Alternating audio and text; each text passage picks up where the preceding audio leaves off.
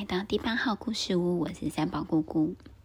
还记得我们之前讲了《一千零一夜》里面的阿里巴巴与四十大盗吗？今天三宝姑姑挑选了一千零一夜里面的另外一个故事，叫做《阿拉丁神灯》。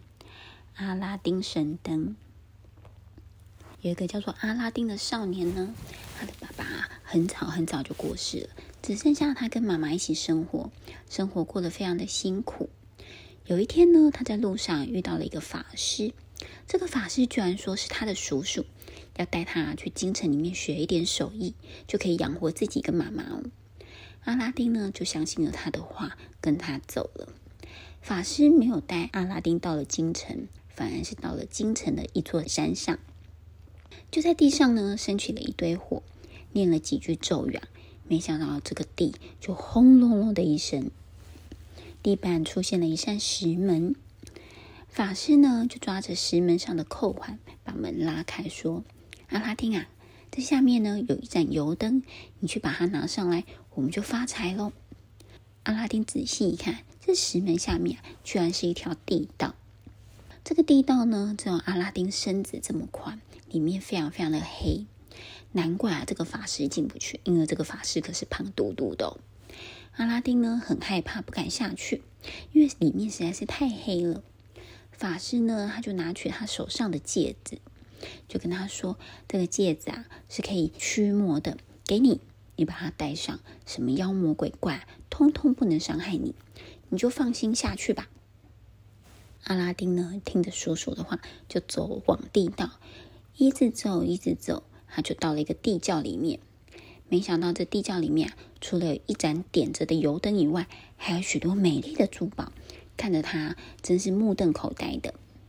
过了好一会呢，他才抓起了一些珠宝塞在口袋里，吹熄着油灯，然后把灯油给倒掉，拿起灯啊就开始要往回走了。法师呢，他在上面等的不耐烦，就在洞口里面大吼说：“你是在里面昏倒了吗？还不赶快把油灯拿上来？你在做什么？”阿拉丁听到法师口气这么凶，有点害怕，他啊就呆住了，没有马上回答。这个法师啊，居然气得砰的一声把门给关起来了。阿拉丁吓傻了，他怎么样都推不动石门，急着大叫。但是法师根本没有理他哦。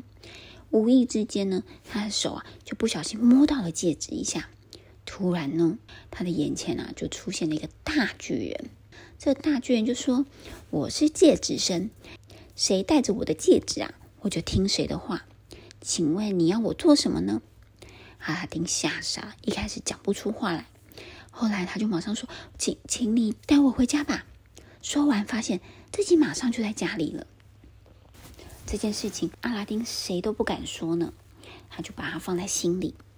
隔了几天呢，阿拉丁忽然想起他那天除了带了珠宝以外，他还带了一盏油灯回来，他想说，嗯，还把这油灯擦一擦。没想到他擦了三下以后，突然又冒出了一个巨人。这个巨人啊，说：“我是灯神，谁有了我呢，我就听谁的指挥做事。”阿拉丁啊，又吓了一次。但是他想到上次是戒指神，这次是灯神，他就马上想啦，嗯，我们啊饿了好几天了。那么你给我办了一桌酒菜来好了。话都还没有说完，眼前就出现了一桌的酒菜。阿拉丁跟他的妈妈吃的肚子实在是非常的饱，同时心里也非常的高兴。以后的日子啊，他们想要什么就有什么，只要擦油灯三下，灯神通通都会去做。就这样过了好些日子，阿拉丁听说啊，国王呢要帮公主找一个丈夫。他就请灯神帮他变一座城堡，然后呢，把自己打扮成国王的样子，请母亲呢从地窖里面拿出来的珠宝去献给国王，向国王求亲。国王看到阿拉丁长得这么英俊又这么有钱，就把公主嫁给了他。法师呢知道了这件事情后啊，实在是太不服气了。这个神灯啊，原本应该是他的，戒指也是他的，阿拉丁居然这样占为己有。非常的生气，他就假装成一个卖油灯的，在阿拉丁的城堡附近晃来晃去、晃来晃去的，要做什么呢？他想要把这个油灯给拿回来。他就每天在他们家附近说：“旧油灯换新油灯，有没有人要换呢？”有一天，当阿拉丁不在家的时候，公主听到了，他就想起阿拉丁有一个非常非常旧的油灯，而且啊，时不时都要擦亮这个油灯，实在太麻烦，就叫仆人呢把这旧油灯拿下去，换了一盏新油灯回来。法师一拿到神灯，立刻做什么事呢？他呢，就立刻在神灯擦了三下，变出了灯神，跟灯神说：“把整座城堡给我搬到非洲去。”灯神呢，他就照着法师的话，把城堡给搬走了。等到国王发现阿拉丁的城堡跟公主不见了，非常非常的生气。那可是他的宝贝女儿呢？他就向阿拉丁在三十天之内必须把公主给找回来，否则就要处以死刑。阿拉丁啊，问遍所有的人都不知道公主和城堡去哪了。在第三天的晚上，他真的走投无路了，准备要去洗洗脸的时候，不小心他的手就擦到了他的戒指。戒指啊，又出现了什么呢？没错，就是另外一个戒指神出现了。他就请戒指神说：“可以帮忙把公主找回来吗？”可是啊，戒指神的神力并没有这么的大，他只能把阿拉丁送到非洲去。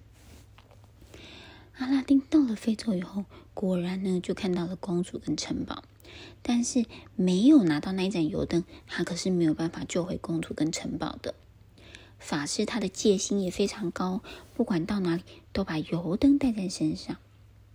公主呢，想到了一个好办法，她说啊，这个法师非常的坏，他一直很想娶我，不然我假装嫁给他，那么在结婚当天呢，我就喂他吃一点点的安眠药，那么他搞不好就会睡着，我们就有机会拿到油灯喽。阿拉丁觉得这个办法好像很不错，就照着公主的办法来进行。这个法师呢，因为可以娶到公主，实在是太开心，他根本不晓得这是一个计谋。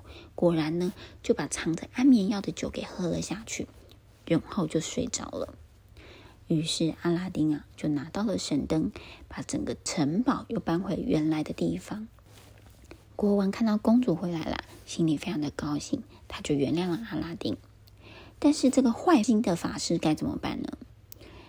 国王啊，他觉得这个法师实在是太坏了，就把他关到地牢里面。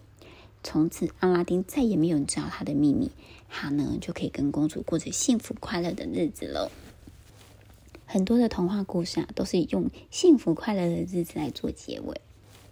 如果你是这个故事里面的法师，好了，那么你会请阿拉丁去帮你拿神灯吗？如果你不请别人帮你拿神灯，那你要怎么才能拿到神灯呢？那么，如果你是这个故事里面的阿拉丁，你觉得你你做的最错的一件事情又是什么呢？每个故事啊，都有许多的选择，而造就了最后的结果。小朋友也可以想一想，如果你是故事里的任何一个角色，你会做出什么样的决定？希望你会喜欢今天的故事，我们下次见，拜拜。